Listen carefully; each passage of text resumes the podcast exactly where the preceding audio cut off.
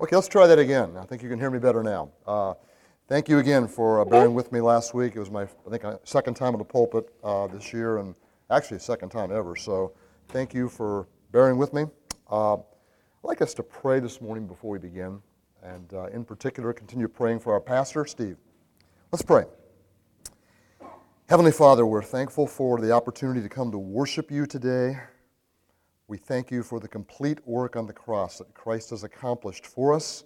We thank you for the gift of the Holy Spirit uh, who inhabits our hearts and influences us, uh, causing us to desire to uh, worship you and to abide in you. We continue to pray for our Pastor Steve this morning uh, as he overcomes the uh, affliction of the, the, Delta variety of the uh, COVID. Just pray, Lord, that you would help him to recover well and completely, and as Ruth ministers to him, as I also just uh, mourn the passing of Sarah Ann, also pray for the Reifingers this morning, uh, as we're now a couple weeks at the passing of uh, Dolores. And Lord, we rejoice, though, as we said last week, that these two ladies are in your presence uh, and they are fully experiencing the uh, beauty of their salvation. Also, thank you this morning for uh, Andrew and Laura and the children in our presence today. We it's good to see them again and see family. So, Lord, as uh, this message is uh, proclaimed, I pray that you would use it uh, to reach each person. In Jesus' name, amen. Well, last week we examined chapter 1 of Ephesians, if you'll recall, and uh, we were reminded in Ephesians 1, if you'd like to turn there, what I would call the divine architecture of our salvation. It includes each person of the Trinity, the Trinitarian God's work in predestination, in election, in adoption, and in our justification. Moreover, we were reminded last week that this remarkable picture of our identity is not divorced from the practical sanctification that will result from such divine initiative in our lives. We saw this as Paul expressed joy and thankfulness for the faith and the love that is evident in the lives of Ephesian believers, and accordingly in our lives, hopefully, qualities that combine with biblical hope bring praise and glory to God. I'd like to actually take time to just reread chapter 1. I'm going to actually get into chapter 2 today, but I'd like to remind us repetition's the key in learning. Let's go back and read Ephesians 1 and revisit some of these themes. Just as I've read that summary, just be thinking to yourself some of these themes we talked about last week. Paul, an apostle of Christ Jesus, by the will of God, to the saints who are in Ephesus and are faithful in Christ Jesus. Grace to you and peace from God our Father and the Lord Jesus Christ. Blessed be the God and Father of our Lord Jesus Christ, the first person of the Trinity, right? Who has blessed us in Christ, the second person, with every spiritual blessing in the heavenly places. Even as He, here it is, chose us in him before the foundation of the world, that we should be holy and blameless before him. And of course, that's that uh, identity that we have in Christ because the righteousness we have has been imputed to us, and then there's the practical outworking of that. In love, he predestined us for adoption to himself as sons through Jesus Christ, according again to the purpose of his will Notice the divine initiative here. To the praise of his glorious grace with which he has blessed us in the beloved, the Father. In him we have redemption through his blood, the forgiveness of our trespasses, according to the riches of his grace, which he, love the verb, lavished upon us. Not, not a certain, just a little bit, but a lot. In all wisdom and insight, making known to us the mystery of his will according to his purpose Again, the divine initiative, divine purpose, which he set forth in Christ as a plan for the fullness of time to unite all things in him, things in heaven and things on earth. And now, the next three verses, we're going to be reminded of the role of the Holy Spirit. In him we have obtained an inheritance, certainly Christ, having predestined according to the purpose of him who works all things according to the counsel of his will, the Father, so that we who are the first to hope in Christ might be to the praise of his glory. In him you also, when you heard the word of truth, we all had to hear the word proclaimed, the gospel of your salvation, the good news, And we believed in him, right? But again, believing is not an attribute that earns us anything here. We were sealed with the promised Holy Spirit, who is the guarantee of our inheritance until we acquire, and I would inject the word here, full possession of it, our salvation, to the praise of His glory. And notice it ends on where we all need to focus as Christians. It's all to the praise of God's glory. So that entire, what I would call again, sort of the architecture of our salvation, these different terms that we see, is God's plan. It's Trinitarian. It's Father, Son, it's Holy Spirit acting together. Now, I don't know about you, but when I go from chapter 1 to chapter 2, we go from the, this sort of glorious picture of our salvation. We have to transition to the necessity of seeing who we are without Christ. And that's what Ephesians 2 is going to talk about. It's a reminder to believers of our, what I would call pre regenerate state of decadence. We're decadent, we're, we're sinners.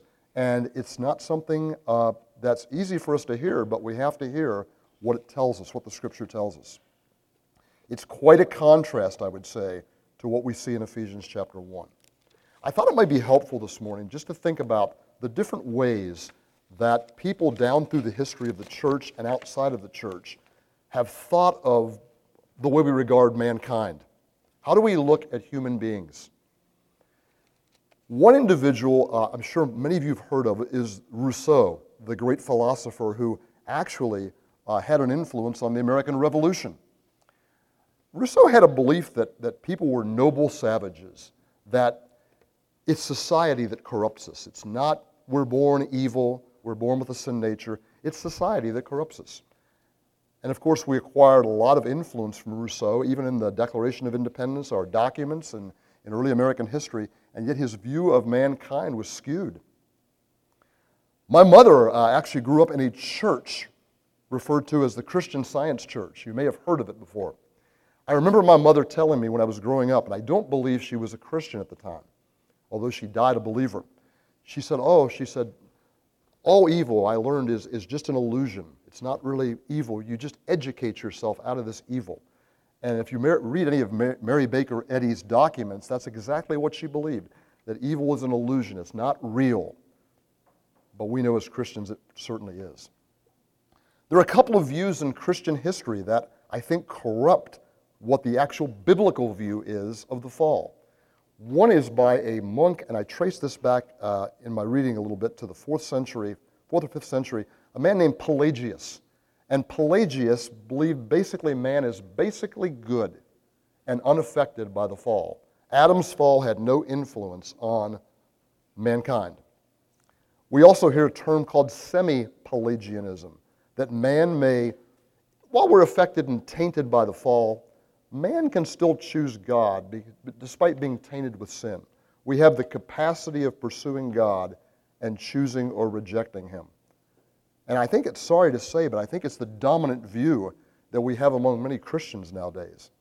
That there's just a little bit that we have to do to make Christianity palatable.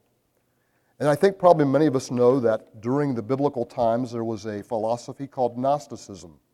And Gnosticism taught that, yes, the body is evil, but the Spirit's good. The things of the Spirit are good. It's our bodies that are evil. And I think Scripture teaches us contrary to that, that our entire being has been affected and infected by sin. Some even went as far as to say Jesus Christ couldn't have been a man because the Gnostics believe if he became a man, he would have taken on this, this evil form of, of humanity. And that couldn't be. The, the Scripture teaches otherwise. He did come in the flesh and did not sin. So, again, the body and the spirit, apart from Christ, that is, our bodies and spirits have been affected and infected by sin. So, again, this is a stark contrast to what we've heard in chapter 1, where we get a wonderful view of who we are as believers. We're redeemed, we're inhabited by the Holy Spirit. We are elect, we are predestined, we're adopted, we're regenerate. And many people don't like to hear those terms because they say, well, do we have to inject all this theology into our thinking. Just love Jesus. I think we do need to have a good understanding theologically of who we are as believers, and of course, prior to our believing as unbelievers. So I'm going to begin in chapter 2, and I'd like to tackle the first 10 verses this morning. and take a look at these verses. Again, uh, I think we'll see in them the work of the Trinity, the full work of the Trinity Father, Son, and Holy Spirit rescuing us from whom we were. Verse 1 And you were dead in the trespasses and sins in which you, in which you once walked. That's a pretty startling verse if you think about it. We end chapter 1 with talking about the glory of God and all the things that we are doing to glorify God, and suddenly in chapter 2, verse 1, this startling statement we're dead, we were dead in our trespasses and sin. I, lo- I love to hear that term trespasses because it has the idea of us actively violating God's law and our sins in which you once walked. I'd like to remind you from Galatians chapter 5, which often is referenced as the chapter of the fruit of the Spirit, and it's a beautiful chapter. But also, it tells us what it looks like when we talk about the unregenerate man. So I'm going to look at verse 16 and go through verse 21. Again, I'm going to try to keep my voice elevated here. Uh, I'm a little quieter in my speaking, so I'll try to keep my voice elevated. But I say, walk by the Spirit, and you will not gratify the desires of the flesh. Well, what are the desires of the flesh? What are the sins that we once lived in that preoccupied us? Here they are, some of them, certainly not an exhaustive list. For the desires of the flesh are against the Spirit, and the desires of the Spirit are against the flesh. For these are opposed to each other to keep you from doing the things you want to. But if you are led by the Spirit, you are not under the law. Now, here are the works of the flesh Sexual immorality. We always think of that one, don't we? Impurity, sensuality, idolatry, having idols in our lives, sorcery. I don't know anyone here practices witchcraft, right? So we look at these first five and we say, aren't we rescued from this? But then they started getting pretty personal, don't they, to us?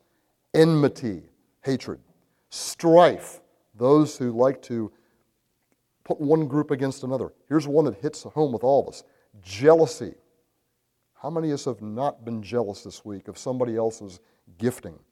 Fits of anger, rivalries, dissensions and divisions. This one hits everybody. Envy, drunkenness, orgies, and things like these. Certainly not an exhaustive list, but enough to condemn us, right? Apart from Christ. I warn you, Paul says, as I warned you before, that those who do such things will not inherit the kingdom of God. And again, I think this is an unbroken lifestyle, an unrepentant lifestyle. All of us would say we struggle with some of these sins, but it's an ongoing effort. We have to keep confessing them. They're under the blood, they are taken care of legally at the cross, but on a daily basis, we have to continually confess them, don't we? And we'll be doing that this morning as we look toward communion.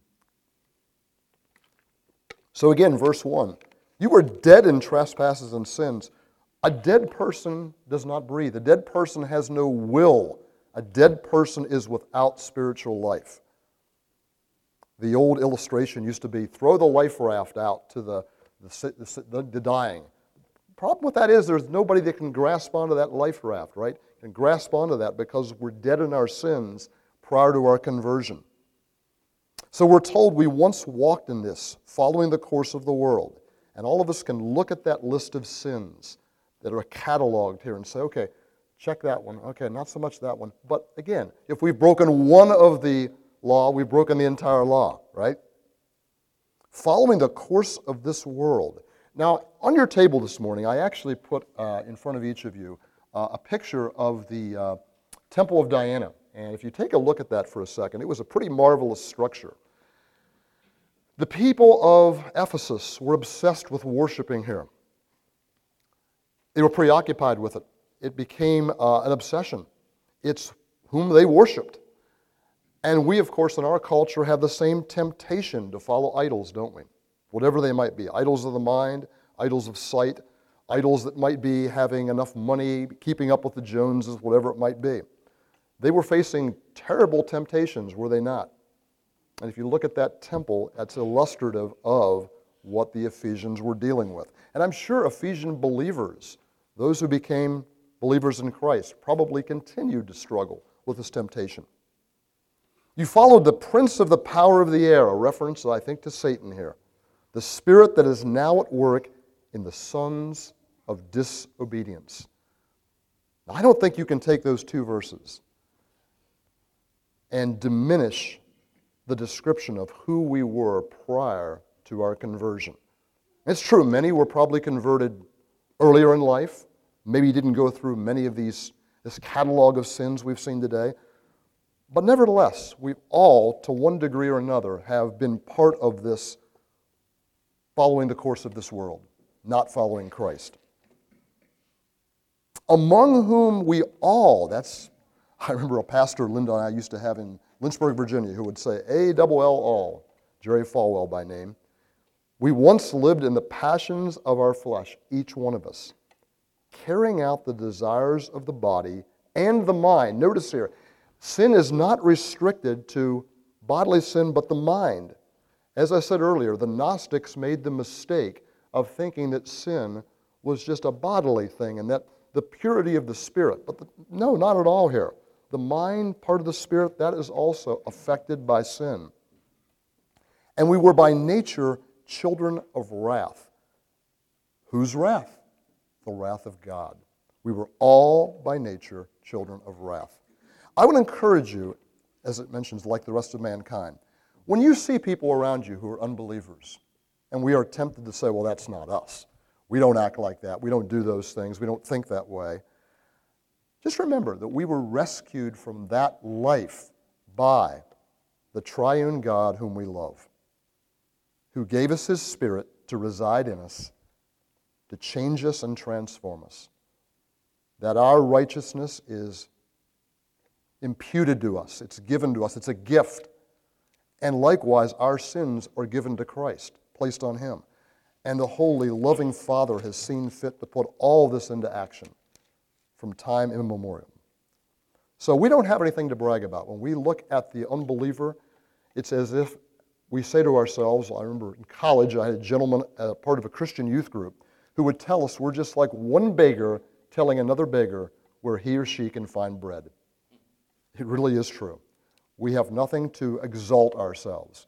Instead, we exalt in Christ and we remind ourselves of this while our identity of Ephesians 1 is glorious. At the same time, our pre regenerate identity is embarrassing, isn't it? It's because we violated the sanctions of a holy God. And here's the transitional word. Verse 4. This is where the, uh, the rescue comes. But God, being rich in mercy, once again lavished upon us so many blessings, the greatest of which is rescuing us from ourselves. God, being rich in mercy, because of the great love with which He loved us. Don't underestimate that clause there. Because of the great love with which He loved us. We can't even begin to fathom how great the love of God is for us. We look at human love horizontally, don't we? And we measure how much one loves another. Perhaps even the church, you know, how much do we love other people? Are we loving those as much as we should? Probably not, because we're still struggling with that sinful nature, right? Even though we're redeemed. But God's love is immeasurable here. And being so rich in mercy, get this, even when we were dead in our trespasses, not wounded, not sick, not ailing, but dead in our trespasses. No desire for God. Now, many have contested this, saying, Well, I've met people who, you know, they're kind of moving toward God, and they think, Well, I'm thinking about God. But I have to ask this where in Scripture do we see that we are pursuing God? There may be a form of God people are looking at. I don't know that it's the biblical God. And of course, also, it might be that the Spirit is at work in their hearts. We just have to be careful to remind ourselves if they are showing any desire for God, it's because God has put that desire there and is probably working in their lives. But we have to be careful about this. We are dead in our trespasses. He made us alive together with Christ. Not just alive, but alive in Christ, our elder brother in the faith. And here's that beautiful part by grace you have been saved, set off in my Bible by dashes, parenthetically here, and raised us with him and seated us with him in the heavenly places in Christ Jesus. I know that all of us, if we think biblically about Christ, we should, we should in our minds have the vision that Christ is at the right hand of the Father, intervening for us. And in this sense, we are seated with Him spiritually. We will be fully in the existence, and of course, we are in the existence. The Trinity sees us each day. We are in the existence of God. But we will experience the fullness of that Trinitarian relationship when we are with the Lord. And we've had people in our church and others who have passed to that very relationship. So that in the coming ages, he might show the immeasurable riches of his grace in kindness toward us in Christ Jesus. I find myself often thinking about God's love for us. And again, I've alluded to this already. But I just don't think as humans we fully appreciate and understand what God has done for us. It requires me, I don't know about you, to look back into Ephesians chapter 1 and revisit and remind myself how much has God loved me? Because during a normal day of the week, I tend to start measuring my love for God by, well, how, am I, how much am I doing for Him today? How am I, what am I doing to serve God? But we have to remind ourselves of the indicatives of who we are because of what Christ has done for us, because of what the Father has done for us, because of what the Holy Spirit has done and is doing for us. Each of those persons of the Trinity. Verses 8 through 10, if you've memorized any Bible verses, probably are ones that you're very familiar with, and perhaps you've committed to memory. The word for means because. It's, it's a transitional word. For by grace you have been saved. That's a present perfect reality. Have been saved through faith. And this is not your own doing. Now, there's been much discussion among Christians as to what this refers to. Is this referring to grace? Is this referring to faith? I think we have to take the stance that at least includes both grace and faith. Many have taken it upon themselves to say, well, yes, God gives us His grace, but the faith is our part of this equation. I don't think that's a biblical view of the, of the reality of faith being a gift from God itself. Not just grace, but faith itself being a gift. Something we cannot work up to, something we cannot generate by some divine spark in our lives. But faith itself is what theologians would call, I believe, an evangelical grace, something given to us that we do not deserve. And this is not your own doing. It, again, referring back, I believe, to both grace and faith at the very least, is the gift of God, not a result of works, so that no one can boast. If we boast in anything, we should boast in our Savior, Jesus Christ, in our salvation. Not we've, what we've done to accomplish it, not how much God is even working in our lives, well, that's a worthy thing to think upon. But rather, we need to boast in God, elevate God. He is the what? The begin. He, he, he began our salvation, he's going to bring it to a completion. The Alpha, the Omega, the beginner of our faith, the author of our faith, the finisher of our faith. We dare not rely upon our own strength. I like actually what I've heard a few people say about the idea of the perseverance of the saints. We, we as Christians here at uh, Redeeming Grace Baptist, we would probably call ourselves reformed in our views. We would certainly not embrace everything that Reformed theology uh, believes as far as Presbyterians. We baptize adults, for instance, when we baptize. But I think the idea here is we take the view that God has been, is the divine author of our faith that He is the one who initiates it and brings it to completion. And I think rather than saying the perseverance of the saints, I like the idea the preservation of the saints. Perseverance, I think, puts a little too much emphasis on what do we do. Preservation is God is preserving us in the faith. He is actively keeping us from being torn asunder from our faith. Do we go through valleys, hills and valleys, like uh, I think uh, Pilgrim's Progress by Bunyan, Christians, certainly we do. But the difference being that if we're truly Christians, we'll repent of the sins that we commit and return to God. Again, not because of anything naturally in ourselves, but because the Spirit is drawing us back, using the Word of God to convict us, as He will this morning, I'm sure, before we go to communion, and drawing us back to Him so He might preserve us in the faith. Verse 10 is one that often gets dislocated from verse 9. We hear a lot of talk about it's by grace you've been saved through faith, and this not from yourselves, is a gift of God, not a result of works, so that no one should boast. And often people will say, well, that just shows you salvation's by faith, and works have nothing to do with it. And what I would say is this it's true, we are saved by faith alone, absolutely. But it is, not, it is a faith that works if it's a true faith. Because the word faith in our culture has become sort of a wax nose. You make it whatever you want it to mean. Uh, just got to have faith. We, we hope something will happen. Those are not biblical definitions of faith or hope. Faith, hope is the assurance of what we believe. Faith is we have confidence in the one we have believed. And I would also say that when we say faith saves us, we need to be careful. It's Christ who saves us. Faith is the instrument by which we lay hold of Christ. It's a gift given to us, but faith does not literally save us. It's Christ. Christ, what he's accomplished on the, on the cross. And that faith, of course, that we put in him, a gift from God, is the instrument by which we lay hold of Christ. Verse 10 because we are his workmanship, created in Christ Jesus for good works. There it is. Part of his predestining plan is that not only we would be saved through faith, but that we would exhibit good works. And look at this, which God prepared beforehand divinely ordained for each one of us that we should walk in them.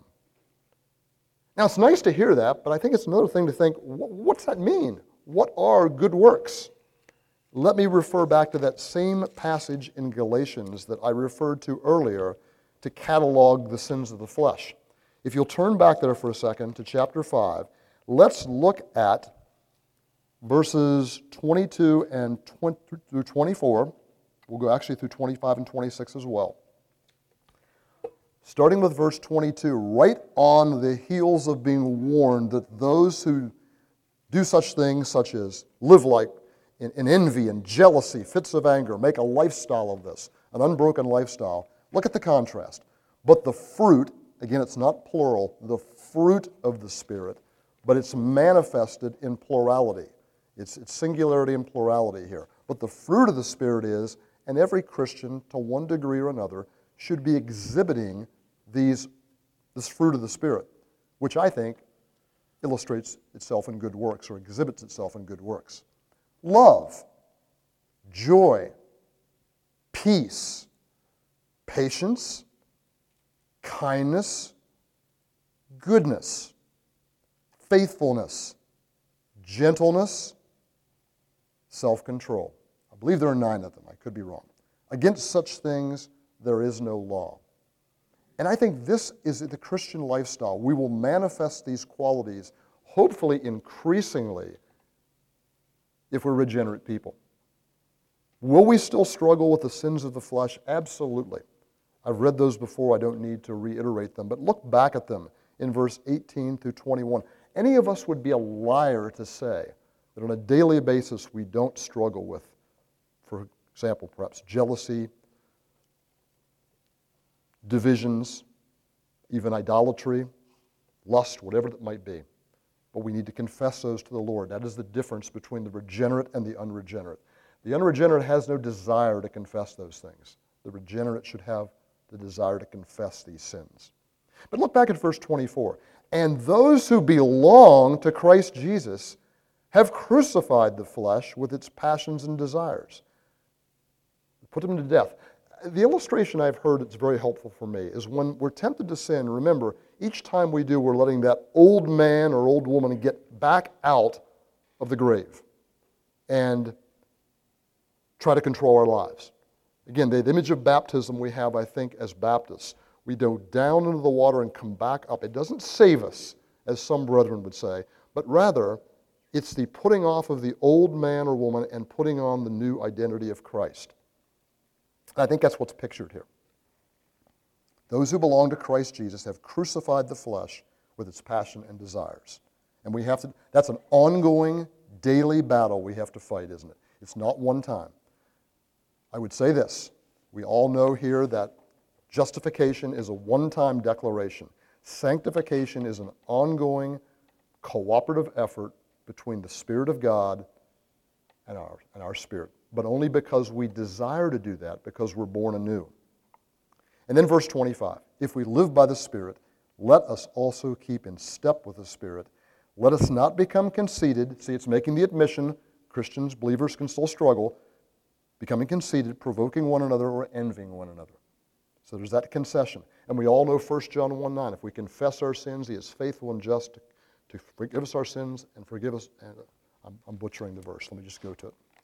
It's amazing how you can memorize something, and then when you're up in front of people, suddenly it can depart from you.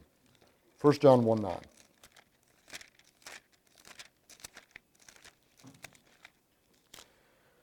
9. in the version I'm reading out of, if we confess our sins, he is faithful and just to forgive us our sins and to cleanse us from all unrighteousness.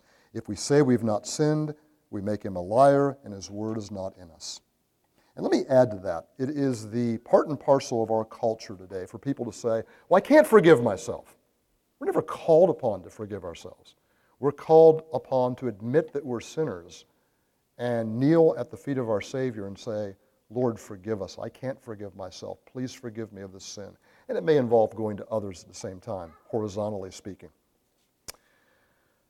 One final verse I'd like to look at in Matthew 5:16.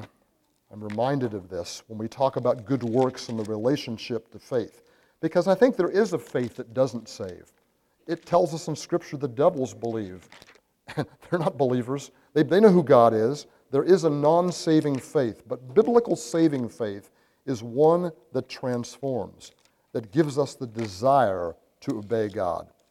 And we'll never do it perfectly in this life, but again, there's that, that, that, that desire to obey. Verse 16, I'm going to read from 14. You are the light of the world. A city set on a hill cannot be hidden, nor do people light a lamp and put it under a blanket basket, excuse me, but on a stand. And it gives light to all in the house. In the same way, let your light shine before others, so they may see your good works and give glory to not you, but your Father in heaven. as Steve has pointed out to us, this sermon in the Sermon on the Mount illustrates we can't do that. We're, we're utterly failures.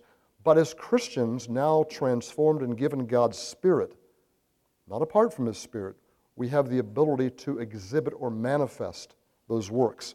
But again, I ask you, why is it? Is it so I can say, look at me, look at me? Or is it because I want to glorify God? Now, I remind you that we all are sinners still and have mixed motives. We're never going to have, I believe, pure motives on this side of eternity. But it's the idea that our desire is to, to glorify God even if it is an admixture of glorifying self, and we have to confess that when we know it. Well, as we finish this morning, I hope this has been a good uh, reminder to you of who we are as believers. We are gloriously equipped by God, not because of our goodness, but we're given His Holy Spirit to wrestle with sin, to sanctify us, to bring us to holiness. We have been adopted, predestined. We have been regenerated, not because of what we've done, but because of the work of the Spirit. We have been redeemed at the cross by Christ, given His righteousness that we could not earn. And now we live lives where we attempt to obey God in practical sanctification, knowing that glorification awaits us, where there will be no more desire, no more desire to sin or disobey the Lord. Before we go to communion this morning, let us pray. Heavenly Father, these passages uh, it, it are startling. We, as Steve has mentioned to us, we learn in the contrast.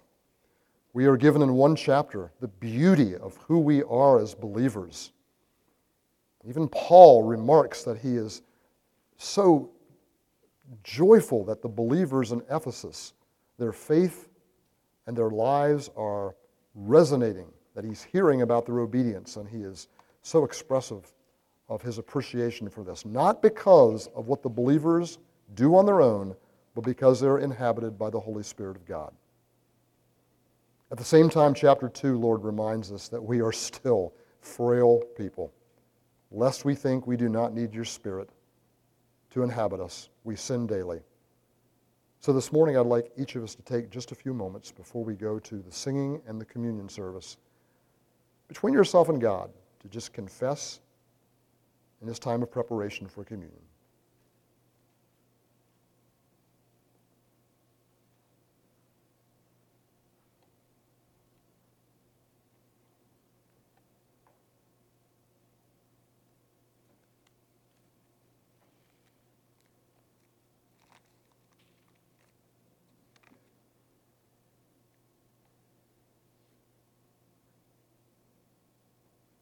Lord, you have reminded us that if we confess our sins, you are faithful to forgive us.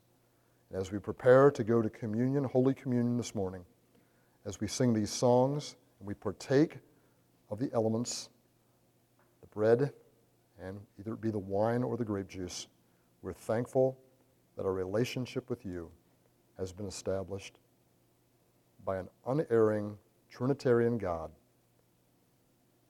Lord, thank you for this reality in our lives.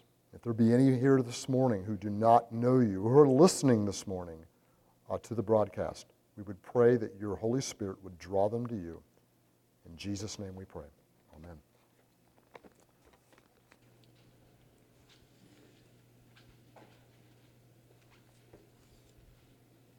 You guys?